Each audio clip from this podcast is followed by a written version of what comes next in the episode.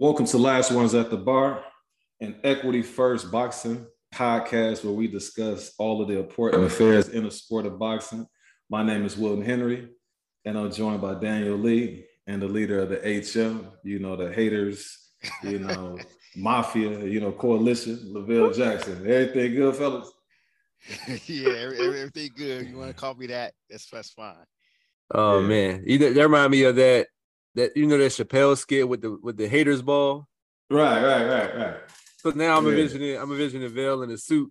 You know what I mean? With, with the other haters from across the country. You feel me? yeah. call, call, call, what you want, but you know what? I'm going. I'm going. I. I'm going. I'm going to ride. I'm gonna ride. You're gonna, you're gonna ride. You're gonna ride. Yeah, man. You you fellas got anything um, special for this weekend? Are you off tomorrow? This is actually going into the last week of our busy season because you know it's end of the fiscal year. So uh this entire week I'll be the the exact opposite of off. But next week though, next week oh. I'm gonna taking at least Monday and Tuesday off because I need a break, bro. Yeah, I'm with you, Danny. It's yeah, in the fiscal year, so it's like all this stuff and evaluations and stuff that has to get done. So it's like, yeah, hey, I, I feel the same.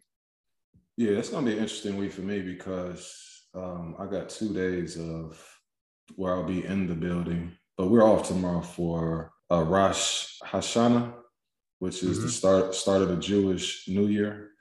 Um, you know, for some people who don't know that what they'll be celebrating is 5,783 years since Adam and Eve were created on the sixth day of creation. You know, it's a two day celebration from Sunday to Tuesday. So we'll, we'll take off. Um, you know, I'm not Jewish or anything like that, but I do respect some of the customs that they have and um, their religion, you know, and it's supposed to be a celebration of humanity and how much a person can, you know, do for the upcoming year, you know, to make it better, you know, make it a better place.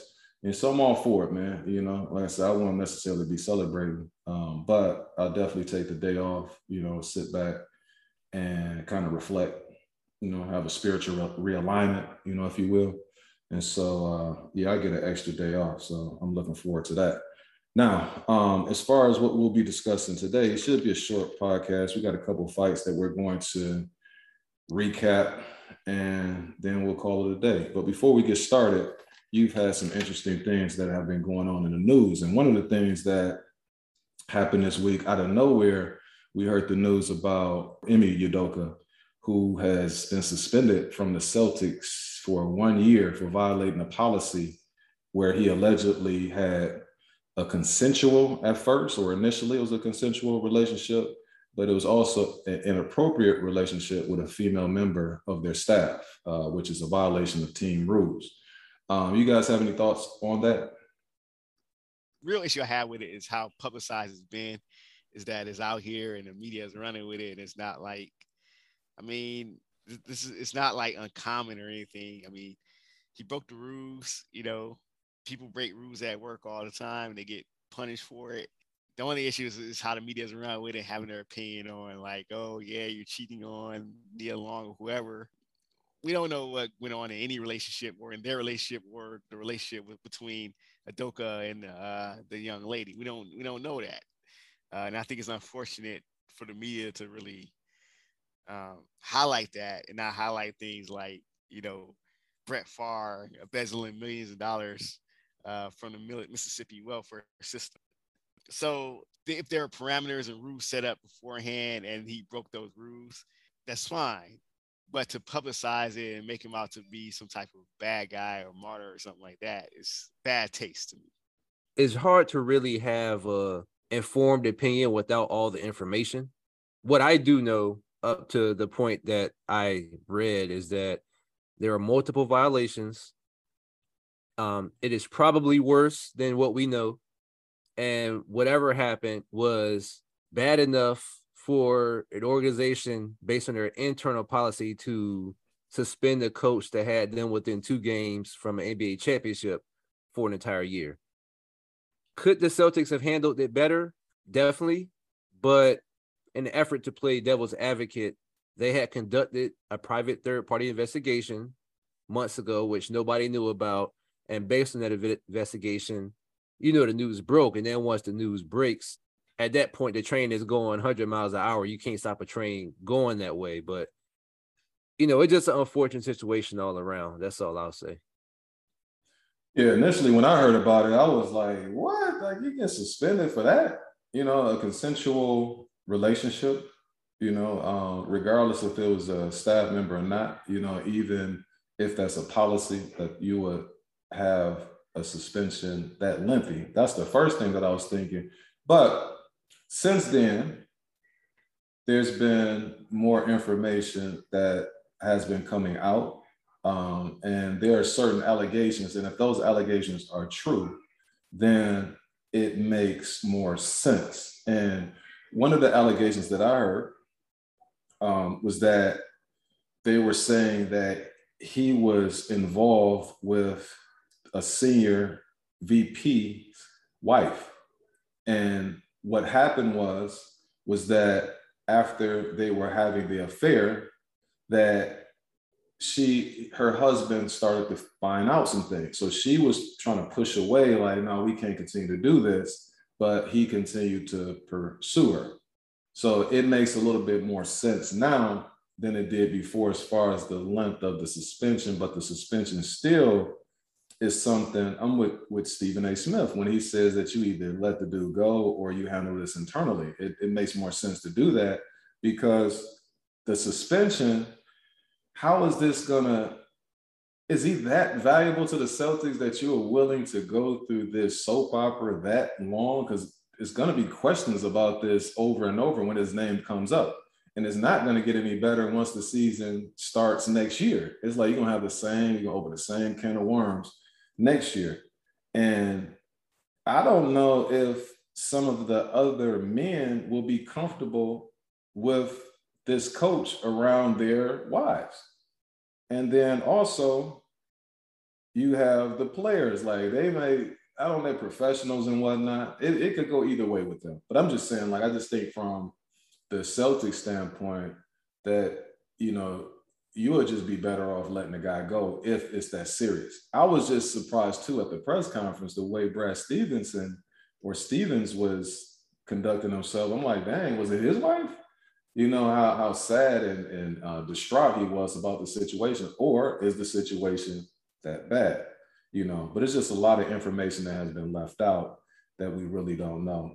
All right, now getting off into you know this week in uh, boxing, I think we can start off on Friday. You know, you had one of the top young guns in boxing, Shakur Stevenson. He was taking on 2016 gold medalist Robson Conceição on ESPN um, out there in Newark. Vale, I know you you took a look at that fight. You like them Friday night fights. Uh, what did you think about Shakur?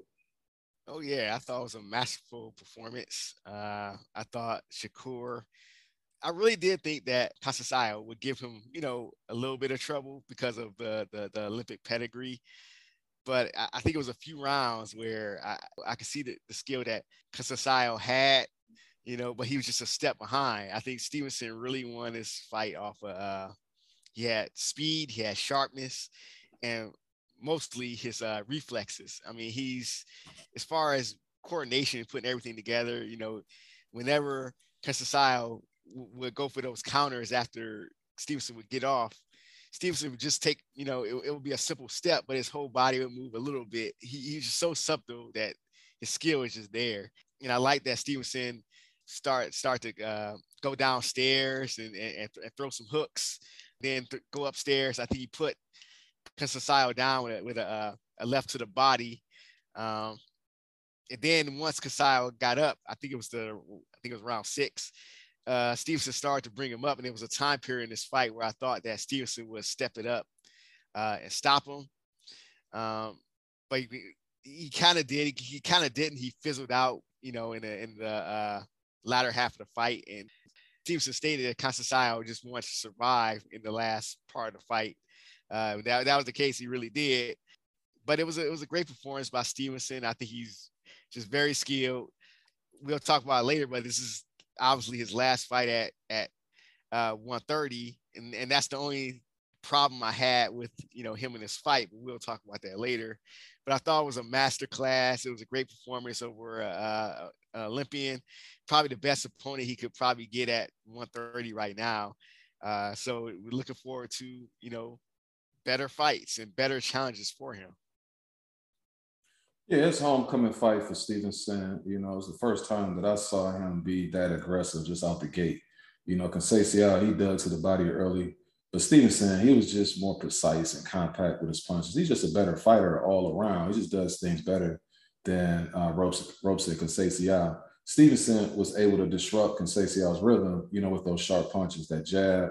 And then um, Conceição, to me, was just a little too predictable because he constantly just threw that looping right hand. That's what he was trying to, you know, get home um, each and every exchange. That's what he was trying to throw. Now, between rounds one through four, I thought that, that it was a close fight. It, the fight played out exactly how I thought it was going to play out. Conceição provided a stiff challenge, like for the first four rounds. And then once Stevenson got the knockdown in the fifth, I knew that it was going to be a long day for the rest of the fight for Conceição. I thought that Stevenson had an opportunity to close the show around the seventh round. You know, I, I honestly thought that after the seventh round, I was like, it's pretty much going to be over with. But you know, Conceição was crafty.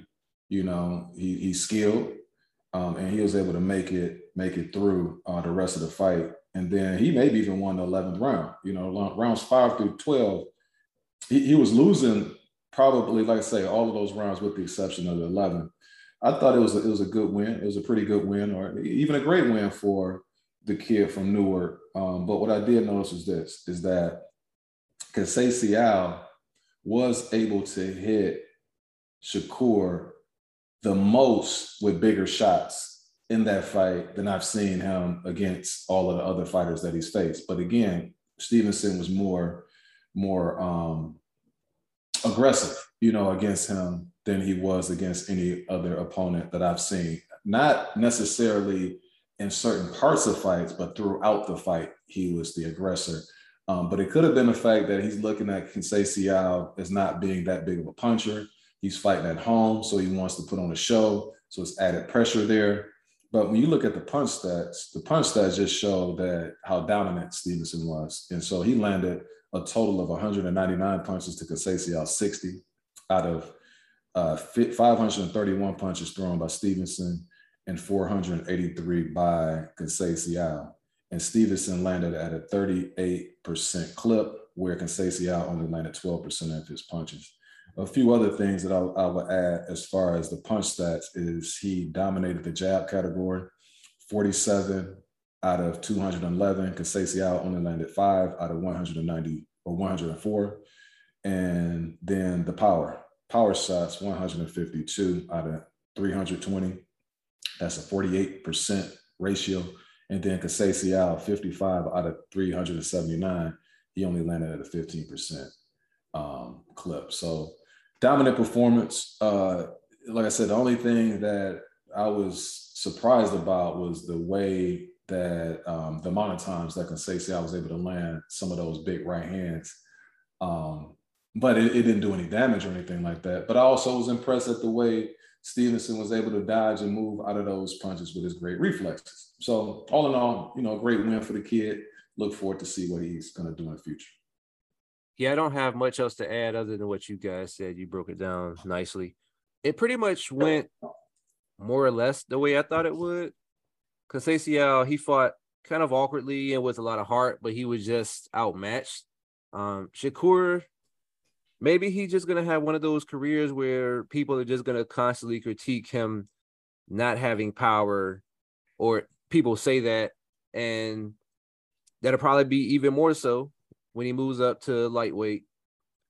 But if he continues to win like this, that's all you'll really be able to say. Conceição was arguably his toughest challenge. Like all of the tough challenges at the 130 pound division, Shakur overall passed those tests with flying colors.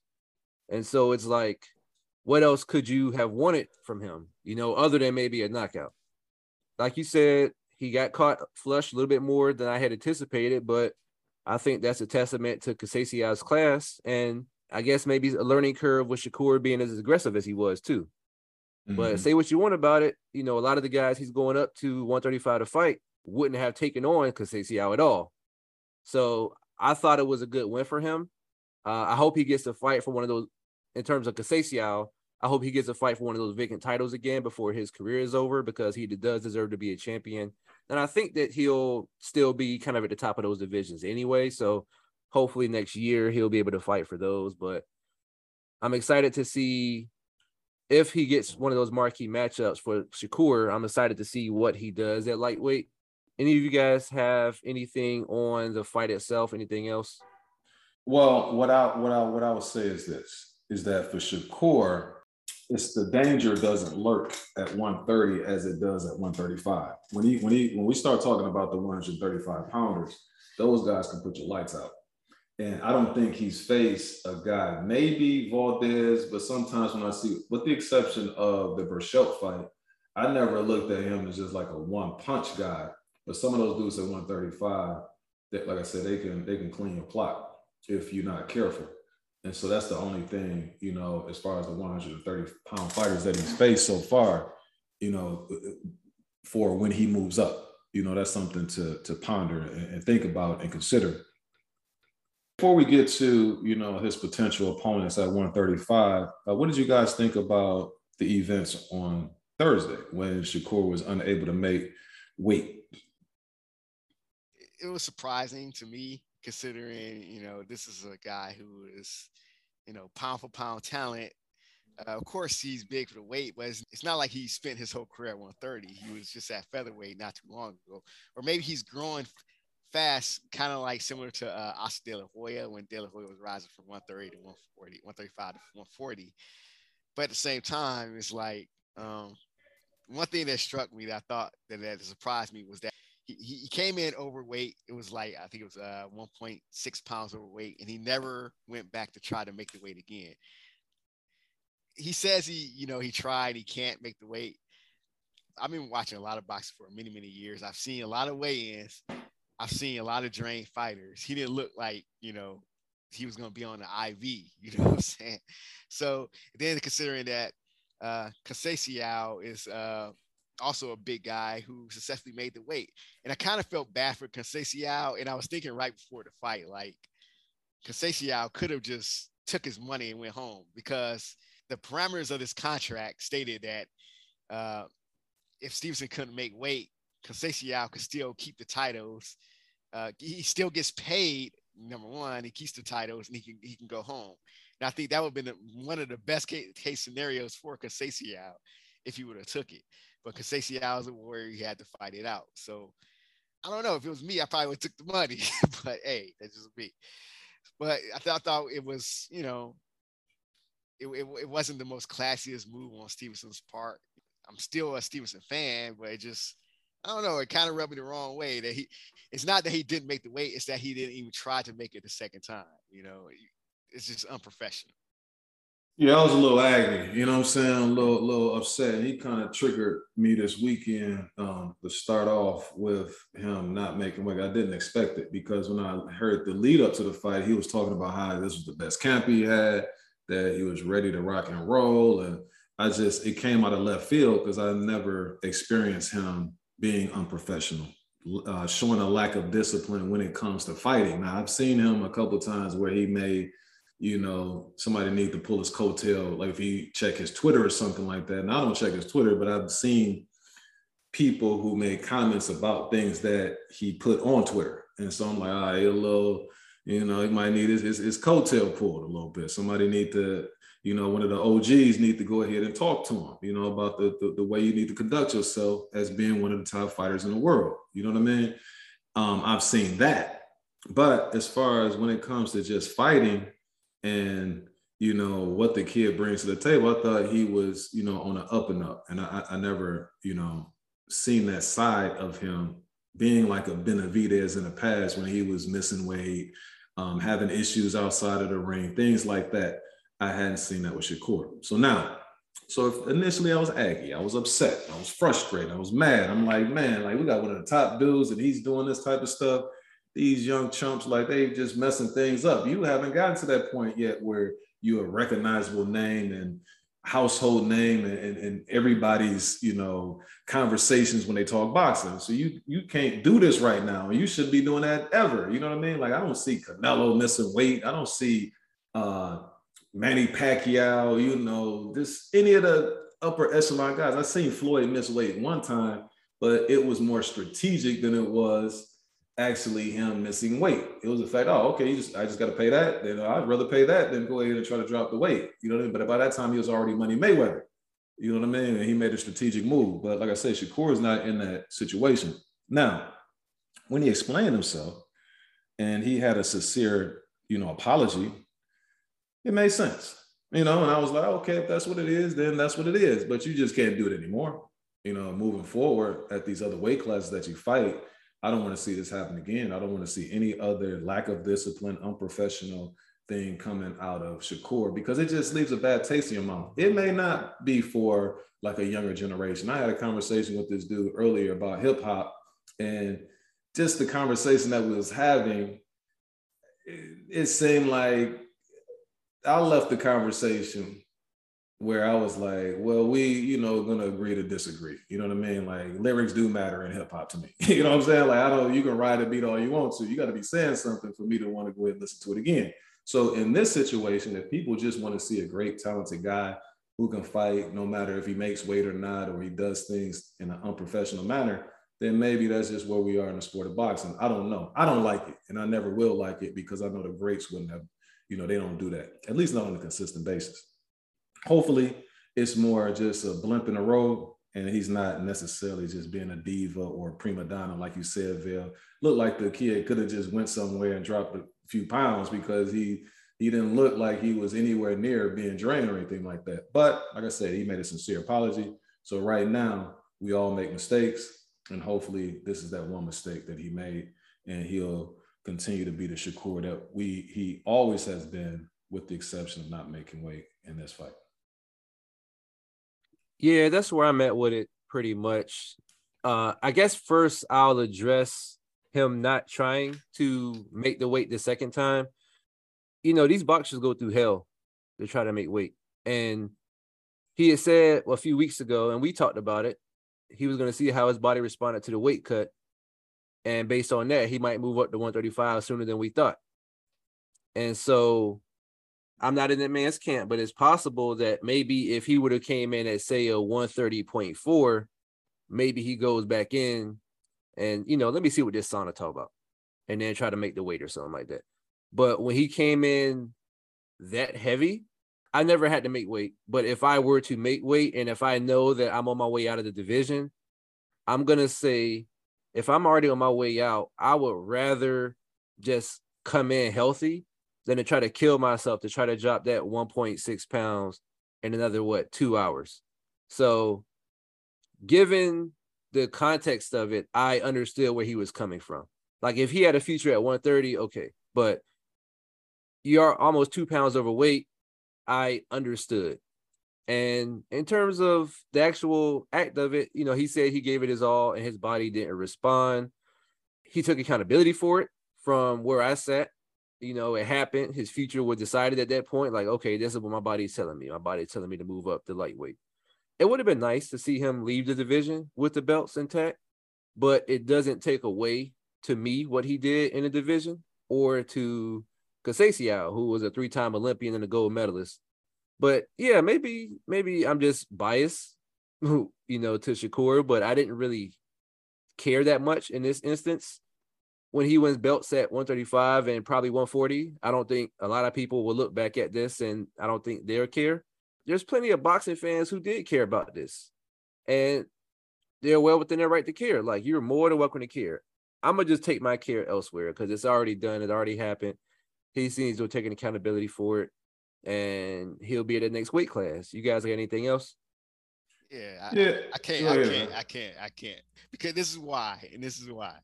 I get it you know, I, I, don't have to make weight, so I don't understand how hard it is, you know. Um, but at the same time, you, I, I, look at guys like Bernard Hopkins, who spent pretty much uh, first half his career, probably two thirds of his career at middleweight.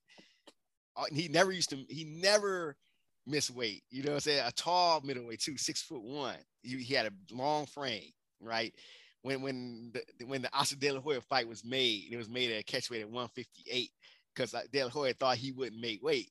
He came in at 156. You know what I'm saying? So it's, it's, it's a discipline thing. And then I, I want to bring up another fighter for a particular reason.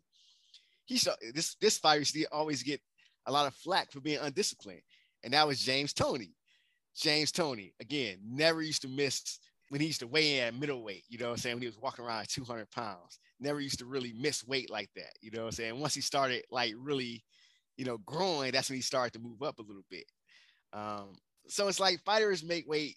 It's a, it's, it's a lot of fighters who dealt with what he's dealt with, but they still made weight, you know, I mean, a lot of drained fighters. So that's kind of where I'm coming from. It might seem like a, a you know, almost two pounds, but that two pounds could have made him you know, five to 10 pounds heavier than Conceição on fight night. And that's what I look at when it's in terms of Conceição probably could have been dealing with the same thing, but he decided to be professional and make that way anyway. And, and you know, not eat that extra burrito two weeks going in the fight. You know what I'm saying? That's what I look at. Well, what I was going to say is this is that again, I'm I'm fine with this explanation of what he said um, because this is a one time thing. Moving forward, I don't want to hear this again.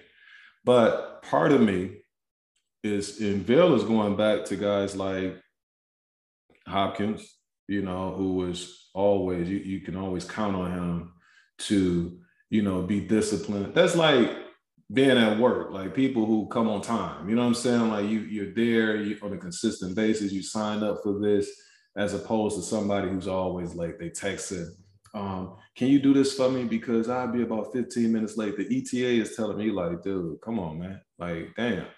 You know, and I look at, and I don't even, we don't even have to go back to B-Hop, but that's a good example though, Bill. Devin Haney. Devin Haney, he could just easily be like, man, I beat that dude you know, Kambosos, I can go ahead and go up to 140 now. Or I don't necessarily have to come in that way, but you know that Devin is going to be disciplined enough to do what it is that he signed up to do. And then in addition to that, the professionalism is not only the fact that you just sacrifice to make that weight, but the other guy. You know what I'm saying? Like y'all signed a contract to be at a certain weight. So how much of a disadvantage is that dude going to be going through? Because he's actually the one who made all of the sacrifices, but you didn't. And it's like, you know, that's what irks me a little bit as well. But again, the kids had a sincere apology. He said the reasons why he was unable to make weight. I'm gonna take him at his word. I just don't want to hear that excuse again. Now, yeah, the last thing that uh, I'm gonna ask regarding Shakur is his move up to 135. Who do you guys think has the best chance of beating um, this sensational talent in Shakur Stevenson? Yeah, great question. The guy I think that can has the best chance of beating Shakur Stevenson is Rolando Romero. He gonna stop Stevenson with one of those shots, and, and Stevenson gonna get knocked out. Now I'm just mess with y'all. I see Will's face right there through the screen. I, I was about to be like, I can edit it out, bro, if you want to. so, so I, I, have a list. You know, it's interesting because I have to really like rank these guys because 135 is, is is a pretty, you know, talent talented division. The only one I wasn't comfortable with putting on is with really rating him on his list was Teofimo Lopez because obviously Lopez is like I'm never going at 135. But the person I see has the most chance of beating him, and I'll explain why they do. In my opinion, I think Tank Davis has the best chance of, of upsetting. First off, I don't think any of these guys can beat Stevenson to me personally. I think I would favor Stevenson over all of them. But if I had to to rank them, you know, in order of who has the best chance, I'll start with Tank Davis because Tank Davis has something that a lot of those guys don't, and that's a racer type power. Plus, he doesn't get a credit for his boxing ability. Now we we we've all been critical of Gervonta Davis and his uh you know, his choice of opponents and things that nature and not challenge himself and all those things. But I, I can't get over some of the stuff I see in Davis, which is he does have boxing ability. He is patient. I can see Stevenson actually winning this fight and Davis just lining them up, you know, and and because Stevenson it can be hit, even though it's hard to hit him. He's, he has superb defense, but he can be hit. And I think Tank Davis has one of those left hands that can. And plus, you know, being you know they're both will be southpaws. I think that can, they kind of cancel each other's out out a little bit, and I think that's where uh, either won't have that southpaw advantage. So Tank Davis, I have number one. Number two, uh, I, I put Devin Haney there. I think Devin Haney has a lot of things that that skills that help him, you know, in a possible fight with uh Shakur Stevenson. Thing is, I, I can't really think outside of having a possibly better jab. I can't think of anything that Devin Haney absolutely does better than Stevenson. You know, I, I think Stevenson to this point, I think he's shown uh, probably a, a better chin. Do I do think Devin Haney moves a, a little bit more around the ring more than, than, not saying he moves better, but he moves around the ring more than Stevenson. I think that would give Stevenson a lot of trouble because Stevenson would have to track him down.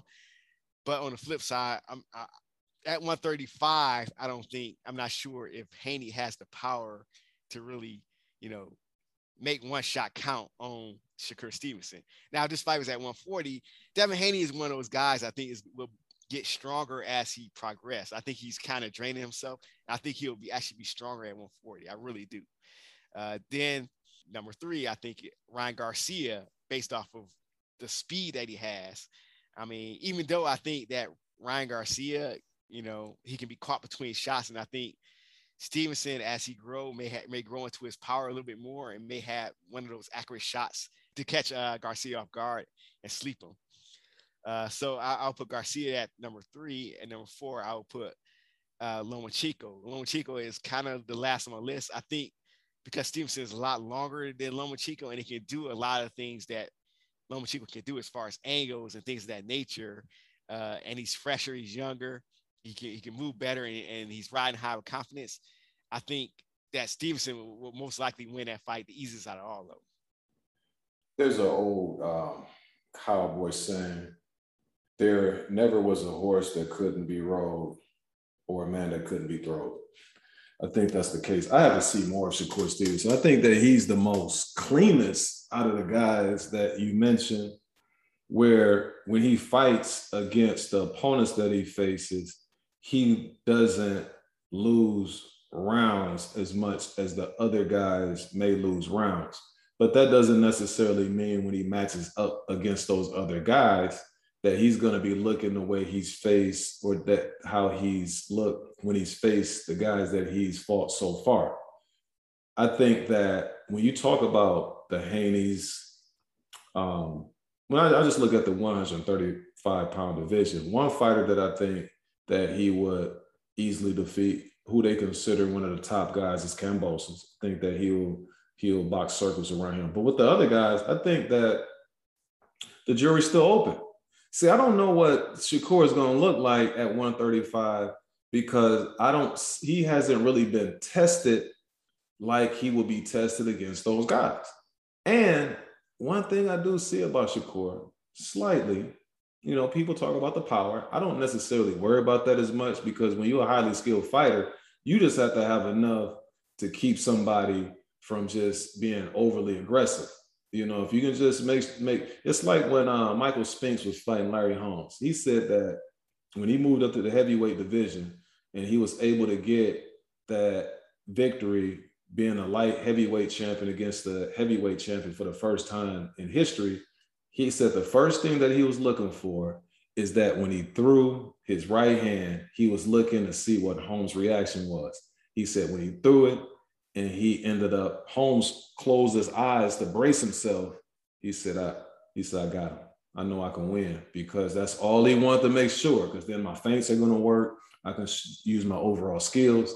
And that's what a boxer is looking for, not necessarily just having that monster power. Now, the lack of power eventually may catch up to you because you might have a lot more miles on the meter than the other other guys who can, you know, stop things early, where you just always having these 12 round fights, 12 round fights. That's a lot of wear and tear on the body. It's a lot of miles on the, on the odometer. But now, as far as these guys at 135, again, I don't know what Shakur's his what he's how he's gonna be able to fare the later part, the latter part of the fights at 135. He just hasn't what the fighting Marine was trying to do, what Valdez couldn't do because he just didn't have the skill and. They're thinking is that I'm gonna turn this into a dogfight against this dude, and eventually I'm gonna break him because, but he Conceição can't do it because of the fact that he gets tired after four rounds, or he his game plan is is no longer there after four rounds. He might have enough energy to survive the fight,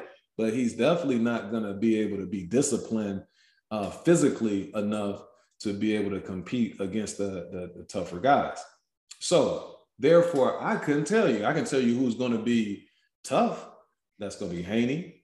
I think Lomachenko is going to give him some problems because Lomachenko is just highly skilled. And again, you're fighting against fighters that he hasn't faced before. He got a pretty decent resume for 130, but 135 is a whole different sandwich, man. You know what I mean? So Tank Davis, he has that that power.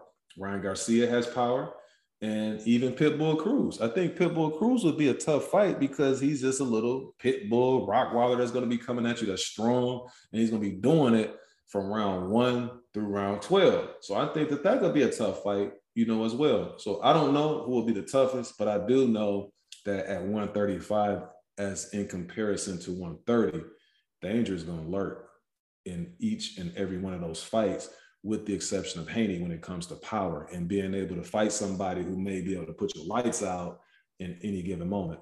But I like, you know, what I see. It just hopefully, I think probably some of those guys he won't even see because they're going to be gone by the time he, you know, actually starts to make his way into title contention. I don't see Haney being there.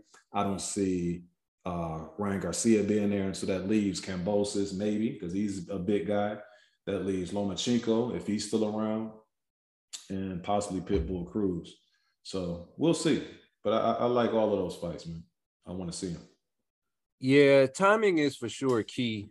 To be real with you, um, I talked about it a few episodes ago because I could see 135 for him looking like 130 did in terms of who will be left there for him.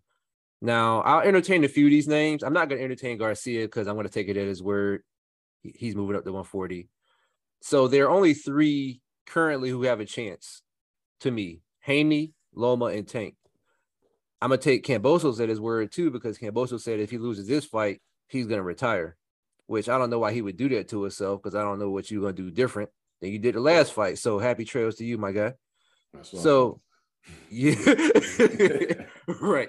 Um, so with the three who are left, Tank he's up there, right? Because he he has that equalizer, and Shakur can be caught flush like we saw in the last fight. But one thing is he's PBC and Shakur is top rank, and he's promoted by Mayweather. So I don't think that happens. And another thing is to me, Tank, he's content losing too many rounds for me to confidently say he really win that fight without a knockout. And how flush could he catch Shakur? You know, so, and I, I look at it like this: when you're in school, you have two types of people.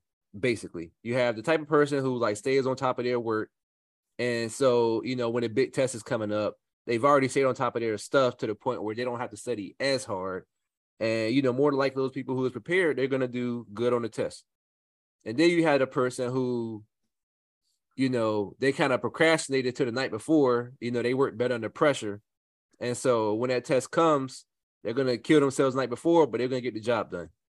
Tank to me has shown that in the biggest fights, he does what he has to do to get the jobs done. But he lost a lot of rounds. He didn't have to lose against Santa Cruz.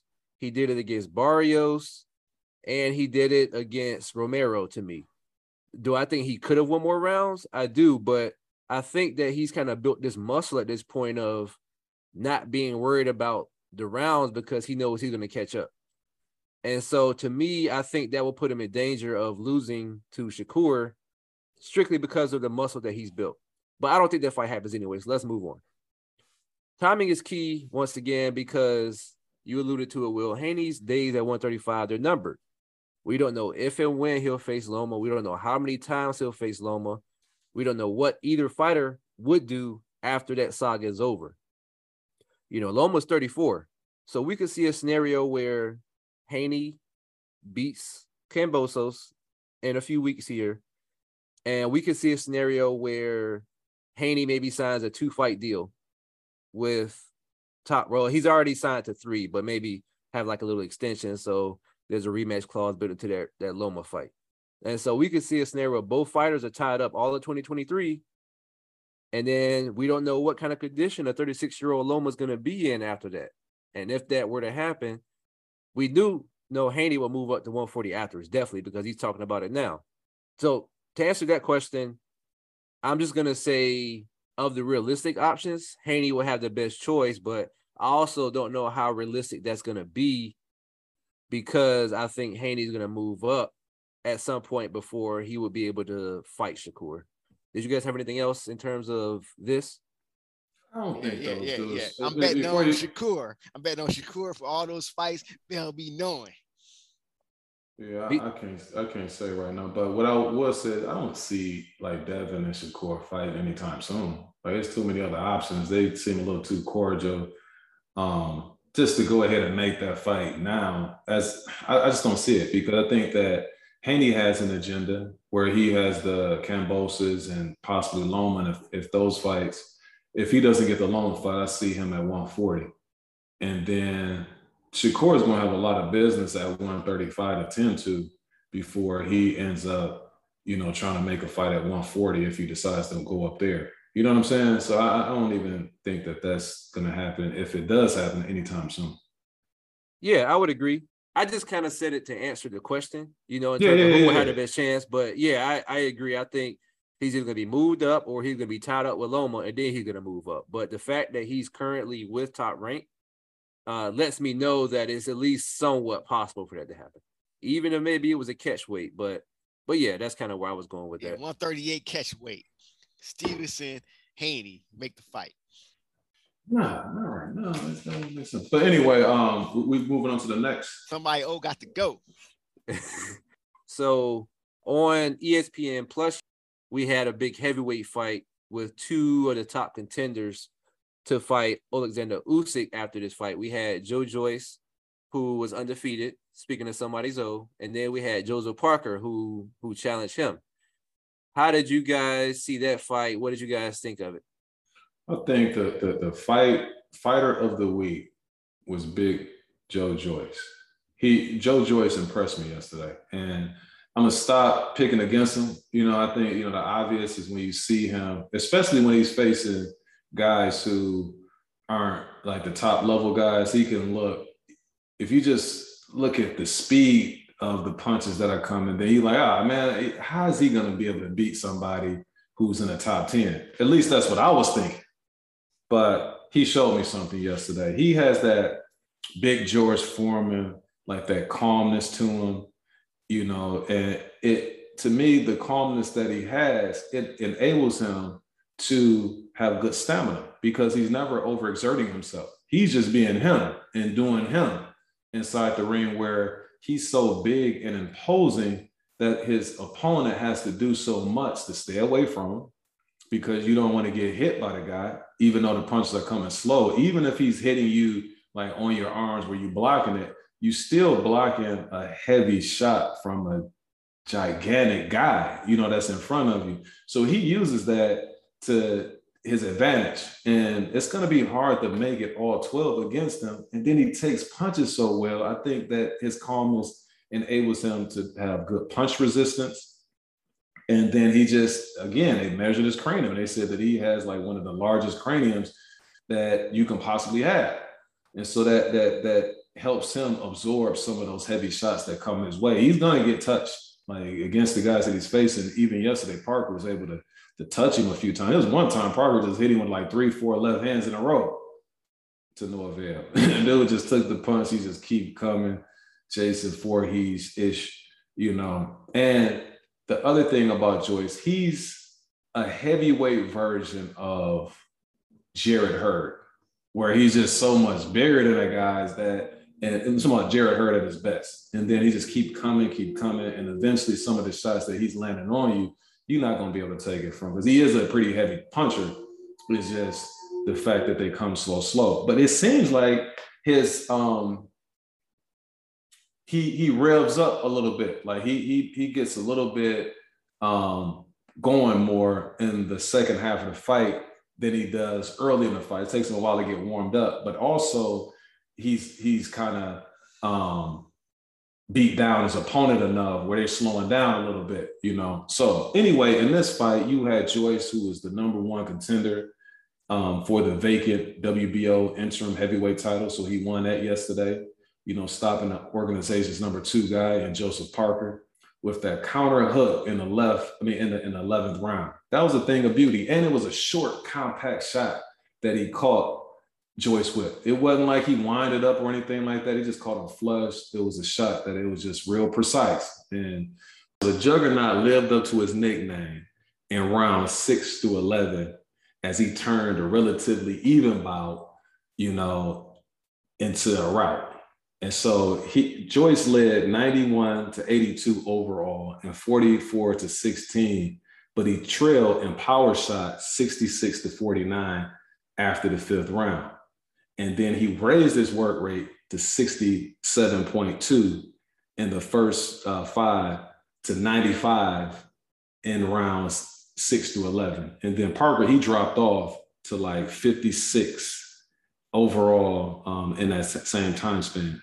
So, in other words, as a result, Joyce, he led in the entire fight 217 overall punches to Parker's 79. So, like I said, once around six through 11 came, Joyce ended up upping his ante, and Parker was increasingly getting slower and slower throughout the fight.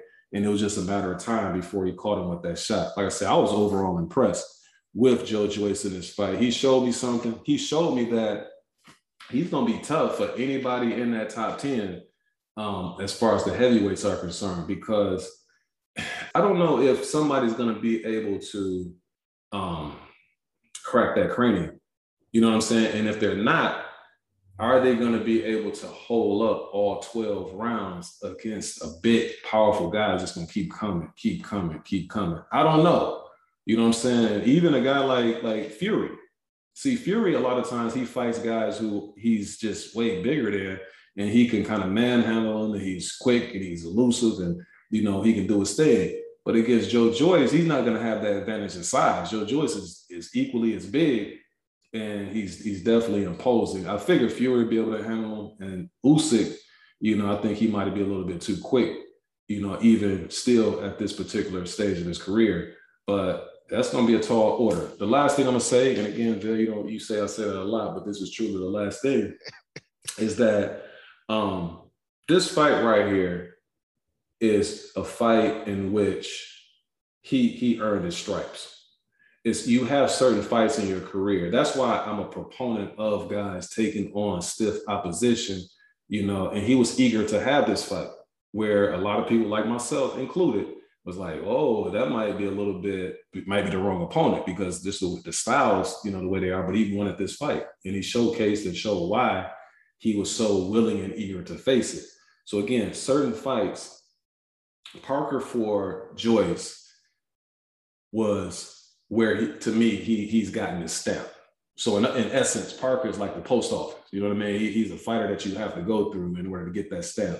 And that man is stamped right now and I look forward to seeing who he faces next and how they're going to be able to figure out how to defeat this gigantic guy who's going to be punching and getting stronger and stronger as the fight goes on. So, like I said, the juggernaut, shout out to you. Great win. I was wrong. I won't pick against him again anymore. Yeah, man. You know what's funny? I I didn't know. So when I did the first prediction that you called us out on last week, Will, um, I didn't have a, a, a, tangible, and this is the reason why I, I kind of went back on it. To be honest with you, I didn't have a tangible reason to to know why Joyce was going to win. I just, from what I saw, he just always has this way of figuring out how to get it done. And like you said, he he got his stamp. You know, he got his strike. He he punches in a way where, yeah, it looks slow, but you also it's also hard for fighters to punch back in between those punches, especially like if your head is off is not off center. And a lot of heavyweight fighters aren't gonna have their heads off center. There's only really two I could think of at the elite level that can really do that. That's Fury and Usyk, who can really punch with their head off center. Um, he also does a good job with defending the punches coming to him directly, you know, and so I think that's on top of his size is what really wears people down.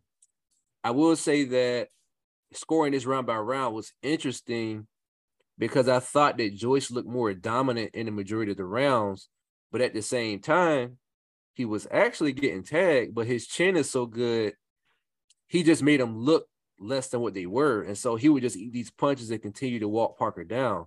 So scoring them, my scorecard had it wider than what my eyes had it because it was like, do you want to see someone take shots to keep moving forward or someone land some shots moving backwards? But they're not effective. Obviously, it didn't matter at the 11th round, but I thought that Joyce just good, did a good job of just asserting himself. That's what he does. Like he he's just that type of fighter that with that calmness, he also has that grit, he has that chin. And if you're not able to withstand that, and if you're not able to get out of the way of those punches or even bother him, he's just gonna weigh you down over time. That just was gonna happen. I will say this to Joyce's credit, he said he wants Usyk. He said he will fight Fury, but he wants Usyk. If he gets that Usyk fight he wants, that exact style could prove dangerous against Usyk. Because to an extent, what he does is kind of what we wanted to see from AJ in both of those fights. We wanted to see AJ assert his size over Usyk and really kind of bully him. AJ couldn't do it, but based on what I saw from Joyce last night, Joyce could. And Usyk, he gets hurt. You know, you capture the body, he gets hurt he gets caught by these bigger guys, he's going to get hurt. And so that could actually be a more intriguing match than we've given it credit for in the past. Yeah, it could be a could be an intriguing match. And uh as I'll give Will his credit, we, we've seen a portion of that fight happen before. uh, pretty interesting fight. You, you, guys can YouTube it, uh, listeners.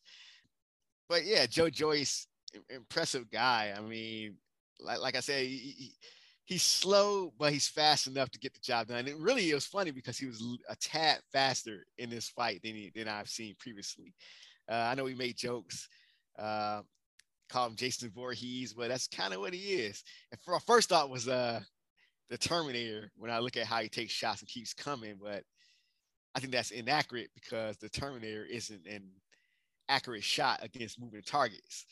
Joe Joyce is like whenever he throws those, no matter how slow those shots are, his timing is so good that he can get to where where those those targets are. And plus, he's he's throwing a lot of volume too, and he's just wearing uh, Joseph Parker down. And and, it, the most impressive thing is, is Joseph Parker is, is known as a guy that who, who can rumble. He has a strong chin. He's been in those fights, and he doesn't seem to to to get worn down and stop like this or get tired like this. And the second half of this fight, uh, Joe Joyce was just wearing him down. It was almost like watching Margarito and Cotto, even though Margarito is, you know, cheating, but this is like a perfect version of that, like where there's no controversy, uh, as we've seen. Uh, and, and Joyce, I mean, he's going to be dangerous going forward because he's one of those guys and one of the reasons why I think he will be dangerous is he's one of those guys that that other fighters can even look at and say, mm, I could beat him. I'm faster than him. I'm slicker than him. I can move. I can do this. I can hit him here or whatever and do whatever until they get in the ring with him. And he's doing those subtle things and he's being able, he's catching you, he's catching you on your gloves, on your your body, on your elbows and stuff. And it, it starts really taking a toll on the second half. So uh, it'll be interesting to see uh, where he goes from here. But you know, impressive performance by him. I'm not sure if I would bet on Joyce against Usyk, but I will say that he's in that fight. Uh, anything else you guys want to share? Yeah, it's just when you hit his helmet, you know what I'm saying? Like it's just like when you, those punches hit that helmet, they're not doing anything. So, so, so you say he's a cannon head, cannonball head instead of a bullet head. nah, he's he's Jason. You know that mask. He got that mask. Yeah, oh, like when, like when Julius was hitting Jason in the head, the, the black dude, Julius. Yeah, it was nothing happening, and that's what. Yeah, and that's that's take your best thing. shot. You you're hitting him with some of the hardest shots that you can throw, and it's like it's not doing anything. So it's like for you, it makes it it makes it very difficult and it's exhausting mentally it's like, dang, I got to keep moving away from this dude, even when I hit him. So I think that what a lot of fighters have to think about just going into the fight. Don't even expect to hurt him. You know, if it happens, it happens. But if not, then you know, just keep doing what it is that you're doing in order to try to make it 12 and you know win a decision that way. If I end up, don't bank on being able to hurt him. Like, oh man, I'm gonna catch this dude. Don't even have that as something that's a, a possibility. You know what I mean? Even though if it happens, it happens. But he, he's gonna be tough, man. In, in an Usyk fight, I don't know because they're different now. Like before, he was chasing Usyk around the ring, and like I said, he was a lot quicker back then. And Usyk just took the approach where he was moving, but they didn't fight. There wasn't no 12 round fight. That was about eight, seven, eight rounds, you know, tops. And he doesn't, I don't think Usyk will take that same approach against Joyce this time because he's older. That'll wear him out. Um, it may be certain times in a fight where he moves, but Usyk, well, at least against AJ, he sat in there. But those are two different fighters. AJ is somebody that you can hurt and that you can offset, you know, because he's going to be a little bit hesitant. He's not going to care you that you hit him, and he's just going to keep coming. So that'd be an interesting fight, man. That's a that's a close fight right there at this stage, you know, especially based on what I saw from old from the old Juggernaut. At first, I didn't know why they was calling him a Juggernaut. I'm like, this dude's slow as I don't know. He is nothing. He's the opposite of a Juggernaut. But he showed me yesterday, around six to eleven. He upped the ante, and um, you know, he got a good win. See, Joyce, you made a fan. All right. no, no, I'm not a fan. I, I, I respect. All right, all right, yeah, all right, all right. All right. Yeah. Joe Joyce, you still got work to do. No, no, no, no, no, no, no. I respect him. You know what I mean? I'm a fan of the GOAT yesterday who fought, you know, put on that impressive performance. That's a, I'm a fan of the GOAT. But, you know, Joyce, he's he's, you know, he's good. He's a good, he's a good fighter. So uh moving on. So also uh, we had some action in the, the, the featherweight division of the women's boxing. I didn't know this was a featherweight fight, you know, because we have a a I call her the, the the weight chameleon. She moves, you know, across different weight classes, and, and she's like the female version of Manny Pacquiao and doing that. Kind of like, you know, Henry Armstrong. I call her Amanda Serrano. Uh, she took on Sarah Mahfoud. Uh, do you guys see that fight? What are your thoughts on it? I thought that Mahfoud, she did a good job at the beginning of keeping distance and kind of staying out of range. She was doing a good job as well of going to Serrano's right to avoid the power hand. It's just that when she was doing that, she would kind of like, again, she was staying out of range and she would like step in like halfway to throw like a one two and then step back out. So she wasn't really throwing much to even really land herself. Um, I thought that while she was doing that, Serrano, she did a good job of using her head movement to get inside, and her offense was forcing Mahfoud on the back foot. She run that first round because of that. The first two rounds, really, because you know Mahfoud, even when she tried to throw, Serrano's power shots would make them would make the most noise, and so she was landing the more effective punches. Now, kind of in those middle rounds, Mahfoud, she was throwing more, but she was kind of moving less. And so then they kind of they kind of got into trading a little bit more. And I thought that that worked to Mahfoud's disadvantage because she wasn't moving, she was getting outlanded, and then she was kind of looking gas too, kind of towards the maybe the fifth, sixth round. But then once Serrano took that sixth round kind of off pretty much, that was the first round I gave to Mahfoud she started to land more. Uh, Serrano was just kind of like sitting there and not really doing much with that besides kind of moving her head. And then the last few rounds were were close. I thought like Serrano, she just her activity wasn't there as much, and I felt that she kind of left it open for Mahfoud to kind of take some of those rounds, and she caught Serrano too on several occasions. I don't know if at the end of fights if she gets gassed or she loses discipline. But when Serrano lands in those like championship rounds, her punches just aren't as effective. And like her head movement is there, but she gets less defensively responsible. And it was kind of the trend I noticed because that's kind of what happened with her and Katie Taylor. She was getting off in those first few rounds. She almost got Taylor out of there. And then uh she settles in more and does less. Difference between that is just like Mahfoud just wasn't able to capitalize where Taylor was. And then Mahfoud was also too far behind also for it to really make that big of a difference. I personally scored at 98 92 in Serrano's favor. I could have seen it a little less wide, but I thought it was clear that she won this. I thought she would. And, you know, it wasn't the greatest win that I've ever seen from her, but it was a win. And now she has almost all of the major belts in the division. I can see her fighting. I think Erika Cruz has the last one. I can see her fighting to become undisputed, undisputed at that division next. Uh, that's all I got though. Yeah, I can't even keep up with what weight class Serrano is even in and what which belts in weight classes that she has. It's, I think the Kay Taylor fight, my what was that lightweight? So now she's at featherweight, uh, and this for Sarah Mahfoud's uh, IBF title. But it, it, went similar to how I thought. I, I did think that Mahfoud's uh, movement, a little bit of skill, and the way she jabs would keep her in the fight, keep her from getting stopped. Uh, she just, like you said, Danny, she couldn't capitalize on hitting Serrano in the second half, you know, between those shots like Kate Taylor is, because Taylor is just, uh, you know, top tier talent, even though she was hurting that fight. Plus, she has, Kate Taylor had tangibles that not every fighter just has. So that's that's key against someone like Amanda Serrano, where Serrano, she can just overwhelm you. Even if she's not going to stop you, she just overwhelm you to a point where you just like your main focus is just finishing that fight.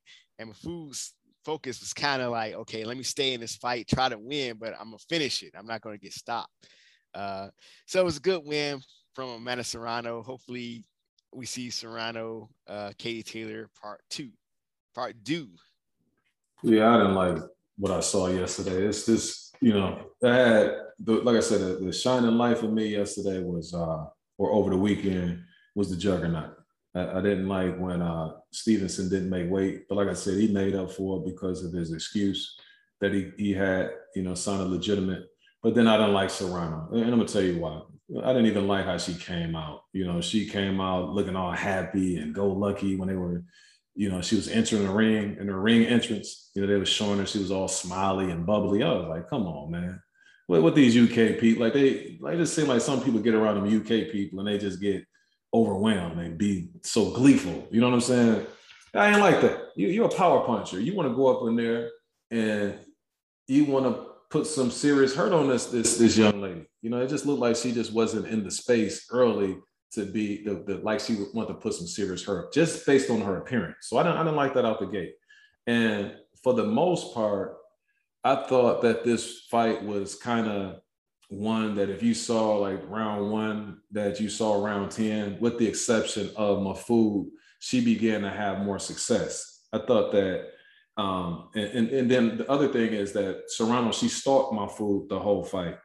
And Mahfoud, she never got hurt, but she did have some good moments, you know, from time to time, especially in the latter part of the fight in which you talked about, Danny. And I thought that she had may have, she probably did win those last two rounds and probably the sixth round um, that she won. But it was just the same action over and over. I was just wanting to see Serrano like step it up a little bit more. Maybe she's incapable of doing that. Maybe that's something that she, you know, uh, a blind spot that she has in her um, her, her fighting game. Whereas just once that second half of the fight, she just kind of tapers off. I don't know. I just thought by the time they made it to the sixth round, if she had it in her to step it up a little bit more, then I thought that she would be able to get Mahfoud out of there. But like I said, I just didn't like her energy from the start because sometimes she would land some like some serious heavy body shots. She might catch her, you know, from time to time, you know, with some good shots. But Mahfoud was doing a good job of like moving around and backing up. But I just I was expecting more from Serrano.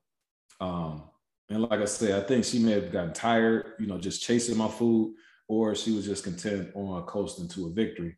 You know, I don't know. But one thing's for sure. Um, I don't, like I said, I don't know if she got tired, but what I what what one thing's for sure is that I got tired of watching the same thing over and over because I was wanting to see Serrano make some adjustments. and um, she didn't. She just kind of tapered off and coasted to a 10 round victory. Mahfoud just didn't have enough firepower to mount a serious rally. You know what I'm saying? But she did show a, a pretty impressive uh, performance for her, being the fact that this is the toughest fight or fighter that she's faced in her career.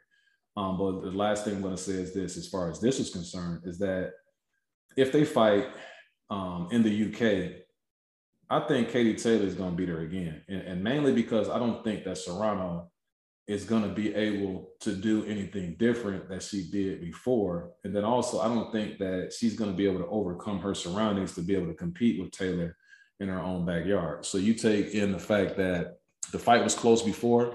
It was in New York. I think in New York, she had a lot of people, you know, with that battery in her back, fighting around all of those Boricuas or whatever they want to call them. You know that she had, you know, a little bit more of a vested interest in performing, you know, in her backyard. But you you place those same two fighters over there in um, Katie Taylor's backyard, I don't think that she has it um, to be able to defeat her. And I think that if they do fight again, I'll put some money on, on, on what they call her simply the best.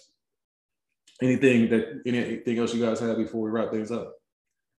Man, y'all go ahead close this bad boy out. I'm about to go ahead crack this brew, man. Hey, I got I, all right, Stone Cold Steve Austin. Hey, you got two hey, quick, smash them together. a quick question for you, Will. Was you able? I know we kind of joked about it last week. Did your nap time interfere with Keyshawn fight, or was you able to catch him? I saw Keyshawn, and, and I'm glad that you mentioned him. Um, so yeah, what I did was I came home. Normally, what I do is I hit my little joint right after work. But what I did was I came home and took a mean nap. You know, I don't know what constitutes a nap. I don't know if it's 30 minutes. If it's 30 minutes, then I went to sleep because I got I went to sleep about four hours. So I got up around eight. I went up to my joint, and then I came back and I watched uh, the rest of the action that was on. I thought that. What did you guys think about Keyshawn in that fight? I definitely liked his performance. I was impressed with him. Uh, definitely a, a sharp fighter, one to look, look for. I'm surprised that you know he's he's definitely you know being moved uh cordially, but he's getting a lot of expo- exposure. You know, probably due his relationship with Stevenson, which is a good thing. And I think you know, good head on his shoulders. I'm excited and see to see where he goes from here. I just hope that he doesn't get moved too fast where he gets ruined or anything. Yeah, that's where I'm at with it. Um, I won't hold you too long, but I thought that he looked really good. I thought that I, I think that to your point, Vail, top rank is trying to like gradually bring him along, but he's looking so good against these guys. He's demand his performance is demanding more from the fans they're kind of tired of seeing him watch these guys. And so, yeah, I, I do hope they continue to tread lightly with that. I don't think he's going to be in a situation like a uh, Berlanga or anything because you know he's not winning the same way that Berlanga was winning. But I hope that he just doesn't get caught in, into that. But I, I like what I'm seeing. I like his attitude, man. That dude mean. He's nice, but as soon as he step in that ring, it don't even matter. You know, like even when he knocked him down and he was like, you know, he kind of like still the ref had to hold him back because he still wanted to do more damage to the guy. It looked like, I mean, he didn't really, but you know, just that imposing presence that he has. Uh, I like everything that I see from him. I just had to shut him out because you know, seven five seven, and you know what I mean. No, that's what's up, man. You, you, as you should. You know, only other thing that I, I will add in, I thought that he looked good based on what I saw. You know, I thought he looked a little more human. Not that he he was looking bad or anything like that, but he looked because like the, guys that they haven't him before, he just looked way too like even when you see them like physically against the guys that he was facing before, you're like, God, dog, like this not this is a mismatch already, even before they throw a punch. But like I said, he just looked more human to me the other day than he had before. But it was impressive performance by a young up and coming guy. Um, the last thing I'm gonna ask, man, y'all get a chance to see the goat? You know, he was out there throwing them haymakers. He knocked knocked uh the Suker out, whatever the guy name from Japan. Exactly. Whatever the guy, I didn't see that. No. Yeah, man, you need I, to go ahead check check out the goat, man. I saw I saw about two TikToks of it. That's all it took, right? Because about a second round, he was out of there. So yeah, I basically saw the fight. Yeah, that's all you need to see with the GOAT. You know what I mean? Shout out to Floyd Money Mayweather.